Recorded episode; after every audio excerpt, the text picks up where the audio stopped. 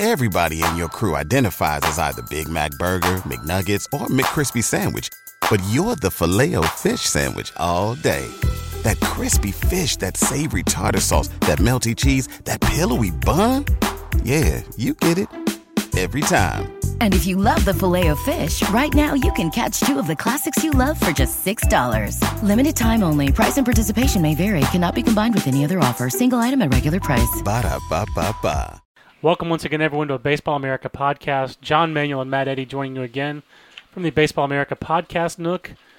The World Series is over, Matt, and neither one of us picked it correctly. No. Uh, we both picked the Rays, and congratulations, obviously, go out to the Philadelphia Phillies.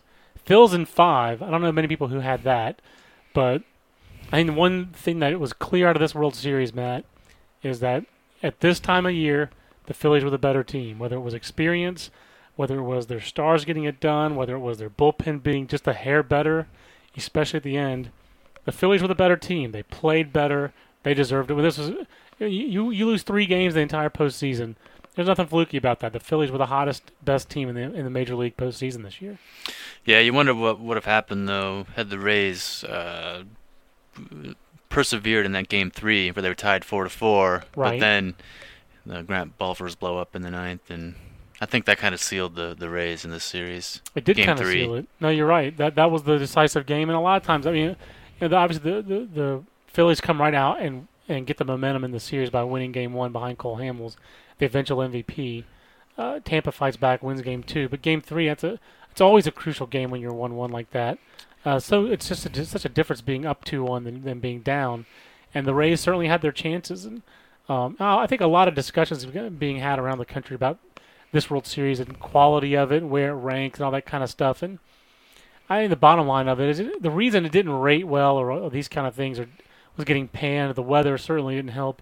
The bottom line is the first three, three and a half games, four and a half games, really weren't too well played. I didn't think. I didn't think it was baseball at its best.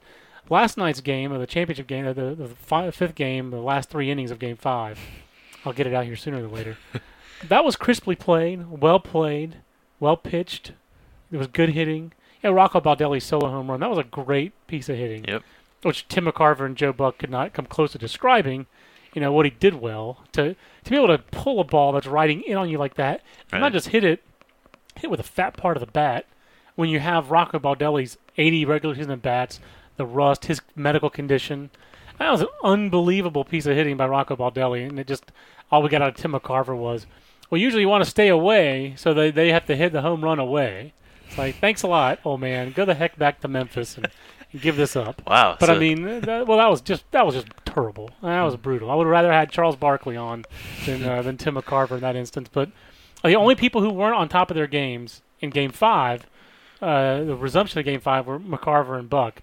The first four plus games, I don't think either team was on its be- at its best, nor were the umpires. Uh, no. that's why I think the, the the series didn't have a whole lot of momentum. It seemed like never seemed like it generated any momentum. Uh, I don't know if you thought it was as big of a dud as the national media did.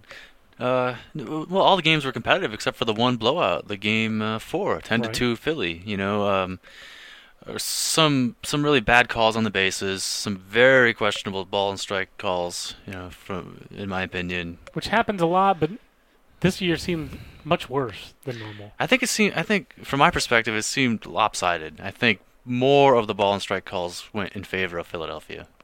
I, I don't know. disagree with you. I don't. Maybe that's don't just my my misperception, but that's just And they and that's a that's a staff that needs the corners and need the generous Yeah. strike zone. Moyer, Blanton, guys who can't overpower you. And whether it was a conscious thing or not, I don't think it is. I don't think the umpires are ever biased like that my, myself. But bigger strike zones, generous strike zone calls really helps guys who don't have overpowering stuff. And the Rays don't need a big strike zone. They they have power arms, and um, it, cer- I, it certainly didn't. Nothing worked out the way that you thought it would work out in that series. That said, it is kind of amazing how everyone thought like, oh, Joe Blanton, he's going to get drilled. I mean, it's Mm. Blanton versus Andy Sonnanstine. I mean, I like Andy Sonnanstine, but let's face it, Joe Blanton was supposed to be better than Andy Sonnanstine. He was Mhm. better. You know, Jamie Moyer, I, I did say at the beginning of the playoffs, I think people were giving Jamie Moyer way too little respect. He had a great year this year uh, for a 45 year old, a good year for any major league pitcher. Uh, probably the best 45 year old season by a pitcher ever. And uh, I realize it's a small sample size, but Well, his getting rocked in the playoffs previously, I think, fed into that. I think so. But I guess my point is, I never thought he he's not going to get rocked every time out. I don't Mhm. think so. I, I just think the guy was too good this year to get handled every single time out. And I think the other part that people are going to criticize uh, when you want to criti- be critical in this series is Joe Maddon and some of the moves he made for the Rays throughout the series, but specifically in the resumption of Game Five and. Um, I don't, you know, the whole weather thing, the whole weather controversy. It's easy to pile on Bud Selig. I don't think baseball really could have done a whole lot differently in that uh, in that scenario. But what do you think of Joe Maddon? Do you think Joe Maddon uh, blundered with his with his handling of the bullpen uh, throughout the series, or just Game Five? Or uh, do you, do you think you can pin the loss in this series on Joe Maddon? No, I don't think so. Not in this case. Uh, I, you wonder how much experience he has managing in the National League under the National League rules, given what we saw last night. I think you're right. The. Howell at bat in particular. Correct. You know, you do you do have guys on the bench who can hit, who can bunt if you want. You probably wouldn't bunt if you brought in a pinch hitter. You have several switch hitters. You've had several. yeah, Willy Aybar was not in the game, I believe. No, he was not. You had how many? Five relievers left over. I think you can sacrifice J.P. Howell there in that situation. I think you can, and also the big thing is if you don't have, if you have enough faith in J.P. Howe to leave him in in that situation, then you leave him in even after he gives up the the double near homer to Pat Burrell. Yep. So that was very odd. And then if you wanted to have a lefty there and you want to have someone who you could go more than one or two batters with, you should have gone to David Price probably. So uh, I, I thought that I, that's why we we had an off-air discussion before the series where I really was surprised that people were maybe giving an edge. Some people were giving an edge to the Rays bullpen. I thought it did play out over the series. The Phillies bullpen was the better bullpen. I think the number one reason the Phillies won the World Series this year is they were so good out of the bullpen all year. That's the biggest difference between them and the Mets. Brad Lidge was the biggest difference between those two teams, and the confidence that you have when you have a bullpen that's that good. Hmm. Uh, I just think that that is what the Phillies fed off of, and I think Charlie Manuel also deserves credit. He dictated the matchups in Game Five, specifically the resumption of that game, especially. And while Pedro Feliz basically is not a good major league player, he would rather have Feliz versus Bradford rather than Dobbs or Stairs or anybody else versus Price. With the game on the line, with a tying run, a third, a go-ahead run, potential winning run at third base, he wanted to take his chances with Chad Bradford, not David Price. Right. And that was a really smart move, and I thought that was the thing. It's not that it's so much logical, because when it first was happening, I was like, I can't believe he's going to let Pedro Feliz hit in this situation. But he dictated the situation, and that's where I just think uh, he get he he deserves kudos for doing that. Whereas Joe Maddon kind of let the situations dictate what he did, and I think you have to be the man in control, and, and I think Charlie Manuel was.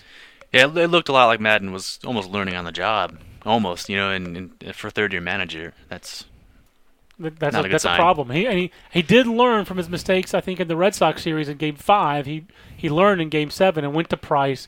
But then, like he said, it was like a whole new learning curve in the National League rules, and he didn't necessarily handle it very well. But obviously, a great season for both uh, for both clubs. I mean, huge kudos for the Rays for winning 97 regular season games, seven more, uh, eight more in the postseason, I should say. I mean, 105 wins for the Tampa Bay Rays. That's like two seasons worth earlier in their earlier in their history. Yeah, we haven't even talked about Cole Hamels. You know, the Barely. the phenomenal season he had pitching. phenomenal. Coming into the year, there was uh, what he had to prove is that he could hold up for a whole season and be that ace. And he, He did, like he did in absolute 250 spades this year. This year, I mean, unbelievable. Five five strong playoff starts on top of a of a close to a Cy Young caliber season. And I was reading actually uh, this morning. I was actually reading because I'm doing a Phillies top 30 this offseason. I was reading two years ago Phillies top 30, just breezing through it, making sure, taking some notes on players who might have come and gone. And I was actually reading the overview from that year, and it was 06 when Pat Gillick really rolled the dice, traded away Cory Lidle and especially Bob Abreu to the Yankees, really for pennies on the dollar. And that trade really is what started the Phillies toward this World Series championship. They got rid of Abreu. Their clubhouse came together. They played with more energy after that. Uh, obviously, Bob Abreu is a productive player, but the, he didn't fit with the Phillies. They weren't winning with Bob Abreu. And uh, boy, Jayson Werth had a great series in some ways. a couple base running gaffes here or there, but uh, a couple flailing defensive plays I remember at the wall. But uh, you know, they, they, he was a better fit. Jayson Werth's a better fit. Shane Victorino playing better fit. Yeah, they gave up uh, Aaron Rowand. They lost him in free agency, but Shane Victorino fit this team. Um, They could have played Greg Dosmore, but you know, Peter Feliz is a really good defensive third baseman, Right. and especially with a left-handed pitching they have, Moyer. You can't tell me having Feliz over there didn't help Jamie Moyer have the kind of year he had. So Yep. I really think the Phillies were just a well thought out team, a team that played with energy. Certainly not a perfect team. Certainly a team with some flaws, but you know, in 06, they traded a Abreu. They made a run at the division at the Mets. They were kind of far behind there. They made a run, just fell short of the wild card in 06. Finished so strong and won the division in 07. Finished strong again this year in 08. I think Charlie Manuel deserves a lot of credit. Pat Gillick, what a way to go out as a general manager. If indeed he does step down for sure, That was sounds like he is. Uh, the fourth team he's taken to the playoffs, correct? Fourth, In the fourth franchise third taken to the champion? playoffs, and uh, the the third World Series is one second team. That's what a World Series. So his resume is two Blue Jays World Series championships, uh, Baltimore as a uh, uh, uh, getting into championship series, uh, Seattle The best- single best Mariners season, teams ever. season, best Mariners teams ever in a 116 win season in 2001. And yeah, you can't make the point that some of those teams, those franchises did collapse after he left. But uh, honestly, I mean, uh, while he was there, they all did pretty well. And now the Phillies won a World Series, only the second time in their history. So, uh, Pat Gillick, uh, oh, championship player at col- in college at Southern California, championship general manager. That guy's career in baseball is uh, right up there. It's almost unparalleled. Uh, his accomplishments. So. Uh, going back to what you said about Abreu, it, it's interesting that the, the Phillies were the perennial underachievers in the years 01 through 06. when- Yeah, at, at the point they traded Abreu. They were and, like and what the- have they been in the last two years? Overachievers. Significant overachievers. Absolutely, they were like uh, the Astros of the '90s, where the Astros like always like fin- they had that run of like finishing second five six years in a row. And I think the Phillies finished between 80 and 86 wins, 80 and 87 wins, 80 and 88 wins for like six straight years. They've been, they've been in the race, on the fringe of the race every year. Basically, but the Blue not Jays, push through. Been like the Blue Jays have Yeah. been in the, in the last decade with one or two years of where the Blue Jays might have bottomed out. But the Blue Jays are always between 80 and 90 wins, always threatening the playoffs. The Phillies able to break through the last couple of years. The Blue Jays have not been able to. With an assist by the Mets. That that uh, that was an unspoken part of that that I was uh, leaving out, but uh, you are correct, sir. Yes. So, uh, so the Phillies just amazing. Just how also they're really in some ways more homegrown than the Rays. Uh, you know, with Utley, their best player. I mean, Chase Utley, phenomenal year. Uh, don't understand how the Fielding Bible scores him a plus 47, but gives its Fielding Bible award at second base to Brandon Phillips at plus 17. I Hmm. saw that press release I didn't see that, no. But they did that, and that boggles the mind. It uh, so I don't quite understand that methodology. But Chase Utley, phenomenal player. Ryan Howard, a flawed player, but uh, he's almost gonna almost guaranteed to finish first or second in the National League in home runs every year if he's healthy. Jimmy Rollins has a bad year, but still leads this team. Uh, Werth, Victorino, Pat Burrell goes 0 for 13 in the World Series. Then his last at bat, uh, near home run double that ends up uh, scoring the winning run. So Yep.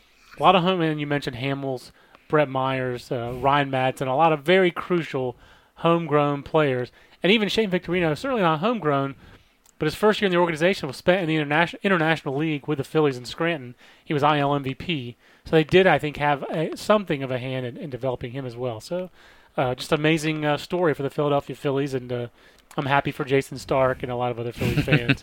uh, Chris They're, Klein, they're kind of like the Royals. You know, they have a lot of fans in the national media for for some reason. It's strange. I think because a lot of those guys grew up in the '70s when the Phillies and, and Royals were you go. significantly relevant. So It was the Mike Schmidt George Brett rivalry. that, that, there's that as well. So uh, it's a Baseball America podcast. I'm John. He's Matt. Uh, we're wrapping up the postseason. Now we're going to talk a little Arizona Fall League, Hawaii Winter Baseball. We're kind of shifting into prospect season here, Matt. Uh, you're working on three top 30s. I'm working on three top 30s. So we'll definitely talk about those uh, next week on BaseballAmerica.com. We start posting American League uh, East top 10 prospects. So I'm sure that Will Lingo and I will do a podcast. He did the Orioles. I did the Junkies. Um, you don't. You you start when with the Mariners? No, the Blue Jays. Oh, good grief! I forgot about the Blue Jays. Good grief. We really just should talk about Yankees and Blue Jays, but we'll do that next week. We'll have some. We might even have a podcast extra for you. But uh, I, so I like looking already. I even had to reference the fall league already in my Yankees top ten because Austin Jackson certainly going to factor into the Yankees top ten. Off to a good start. Talked to a scout out there who likes what he sees out of Austin Jackson. But really, Matt, I mean, like, how much stock when you're ranking a top thirty or a top ten do you make of? Uh, how much stock do you put in the performance in the fall league? in the Arizona Fall League in particular, uh, it, it's very conducive to hitting. The the environment is so that you know the hitting numbers. You you certainly don't like to see a guy go there and fall on his face. Right. But at the same time, the the power numbers, you know, you, you have to uh, take it with a grain of salt, as they say. For pitchers, and then on the flip side, you would think it would be a great sign for pitchers, but they're only going three innings. So that's Right. the flip side. It doesn't prove anything about their ability to go through a lineup twice or to get to their secondary stuff necessarily. A lot of guys go out there in this glorified uh, instructional league. Basically, they're working on a pitch. You know, last year Nick Blackburn specifically went out there, told throw more breaking balls, throw more curveballs, throw more changeups. It really was finishing school for him, and it, it- his performance. It wasn't so much the, that he performed well, although he did. It was the fact that in his, you know, that his performance actually did really influence my rankings last year with the Twins because he finished so strong. He pitched in the championship game. It was like his 180th inning. He was still up to 90 93 and touching a four in that game. So that was an instance that was an outlier for me where his folly performance really did influence my rankings. For the most part, though, I really you, you have to talk about scouting reports, and you really can't talk about I think performance. That said, there's Tommy Hanson, whose scouting reports and performance are matching up right now in the fall league. He's probably the biggest story of the fall league right now. 14 strikeouts in his first eight and two thirds innings, one hit allowed for the Braves right-hander. Plus, he's in the news because of the Jake Peavy trade talks. Braves on that they're not going to give up Tommy Hanson. And I'll throw in a little trivia. He's an ABD Bulldogs alumnus, and the ABD Bulldogs just won the uh, Bat Association Championship in Jupiter last weekend. So Tommy Hanson, Nick Noonan, Josh Vitters, Chris Parmelee, a few of your current minor league alumni, and your big league alumni. Can you name the big league alumnus, Matt, uh, who once attended Long Beach State, who was uh, just won a World Series ring, who would play for ABD Bulldogs from age 13 to 18? Just won a World Series ring this year, Uh, yeah, that's right. so we're looking for a Philly uh, from Long Beach State. Yeah, that's right. And he also Oh, attended An- another Andrew school. Carpenter, No, but he also attended a, another college as well. He attended three colleges, one junior and two four Eric. Bruntlett. I don't know. No, he went to Stanford. This would That's- be Greg Dobbs. Greg Dobbs, an ABD Bulldogs alumnus. The only other big leaguer who played for ABD Bulldogs, James Parr. The correct answer is James Parr. So uh, welcome to trivia here at BaseballAmerica.com. But uh, Matt, I mean, Danny Murphy's a guy who went to the fall league specifically. Like you said, you you notice the numbers, and he was hitting 400 while healthy. Uh, but I guess the real thing that people were following Danny Murphy or Daniel Murphy to his friends and family was uh, can he play second base? Um, I, I mean, how much do you think you can even judge Danny Murphy playing second base with the infields out there and that, that kind of limited a look? That's a good point. I, I guess he talks about he has a blog actually on one of our competitor Right. sites, and he talks Yeah, about minorleaguebaseball.com. That's okay. We can name it. and he talks about the coaching staff working with him. So maybe getting different viewpoints on playing second base could help help the transition, or maybe it'll just confuse him. But that's that. It could be a factor. I, I like the idea of going to the fall league like that, where the level of play is faster than it would be in instructional league to True. make a position change like that. True. Did try that in Double A in the Eastern League. The reports I got on it were not, uh, you know, so great. That was not. It was that Danny Murphy probably lacks the agility to play second base every day in the big leagues. But if he can do it a little bit, if he's like a Tony Phillips kind of, well, not Tony Phillips, but if he's a super utility guy who can spell David Wright from time to time at third base, hmm uh, play some first base when Carlos Delgado needs a day off, play some left field, and on the occasion play second base so you don't have to play Argenis Reyes, or you don't have to, you aren't crippled when 36 year old or 38 year old Damion Easley goes down with an injury. Then Daniel Murphy has some real value to a major league team. He's a 400 bat guy. That guy would be pretty good, I think. Yeah, I, a full season on the corners it makes all kinds of sense until he until a position opens up for him full time until they determine what that position is. Right, right. You know? Yeah, where where where is that position? That's a good question too. And the fall league, you know, used to almost stand alone. But I got to be honest with you, I look at the uh, Hawaii Winter Baseball. I'm almost more interested in what's going on in Hawaii Winter Baseball. There are a lot of big names out there. Yonder Alonso, Buster Posey, two 2008 first rounders. I had this great scouting report. Uh, I've thought of two scouts who've actually been to Hawaii. Uh, but you know, 97 miles an hour, first pitch by Andrew Brackman in the Hawaii Winter Baseball season is thrown by New York's, uh, you know, the Yankees' 2007 first round pick, and it's 97. Here's a guy who hasn't thrown a pitch in anger in a competitive game since May of 07. Imagine that. He's had Tommy John surgery, an appendectomy, uh, signed this giant contract, all this rehab, comes out and blows 97 on his first pitch. That's awesome. That would be a pretty nice feeling, wouldn't it? yeah. if you could sit out all that time and blow 97 your first pitch, I mean, if I could touch 77, I'd be impressed. That's how I feel about it. I mean, uh, but you got Todd Frazier out there having a great year. You got Roger Konchak, or as I call him around here, Roger Kieschnick, uh, making his pro debut basically for the uh, Giants. That's an interesting. That's a show.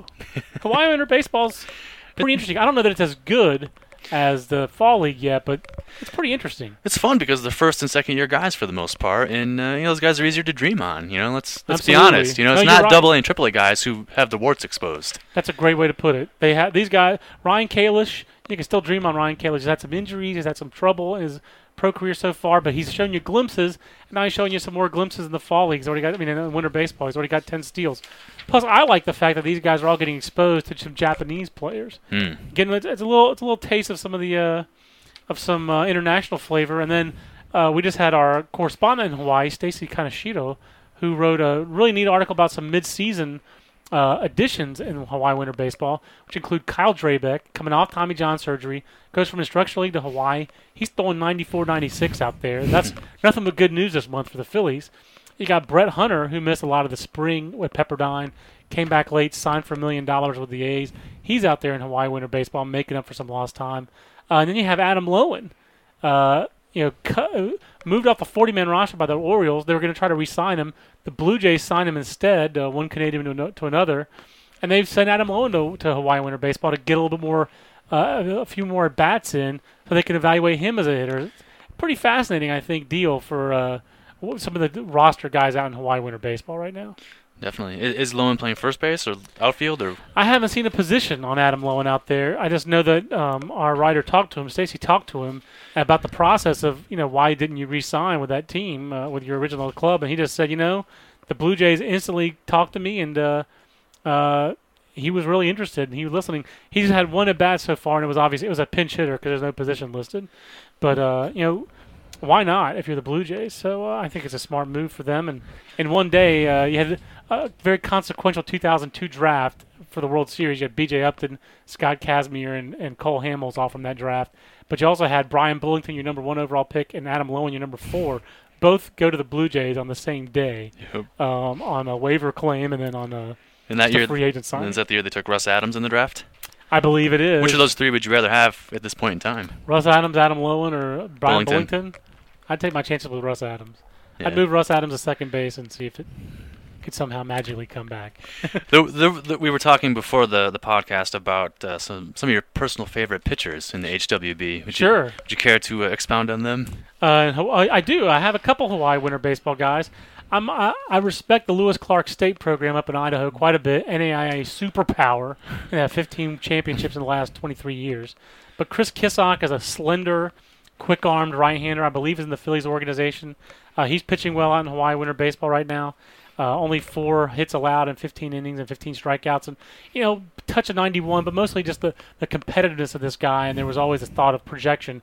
He was listed at 6'3", 160 at Lewis Clark State. So, always some thought that if this guy got some meat on his bones, the 90 and 91 that he would touch would be where he'd sit. Always had life on the fastball. Always showed a quick wrist and the ability to spin a breaking ball. And then Kyle Bloom is a, a lefty, older guy in the Pirates organization, but a guy who really made progress in the second half of this season, according to his manager Tim Leiper, who's no longer with the organization. But Leiper said they made an adjustment with Kyle Bloom where they took the hesitation. He had a pause in his delivery. They eliminated that, and that quickened his arm. Fastball velocity got up to 92. You know, sitting more in the 88, 90 range, which is solid average for a lefty as opposed to fringe or below, which he used to. And the crispness of his pitches increased. And, and again, he's performing out there. It's a pitcher's league, but 21 strikeouts in 20 innings, 11 hits allowed. Kyle Bloom's a lefty, and you're going to keep giving those guys chances. And right now, it sounds like he's gone from a guy with three fringy pitches to a guy with three average pitches, and, and that's a guy who's got a chance. So yeah, I like him. Yep. Yes, sir. I like him. I like him a lot. Uh, who, who are your personal cheese balls in Arizona Fall League or Hawaii Winter Baseball before we sign off?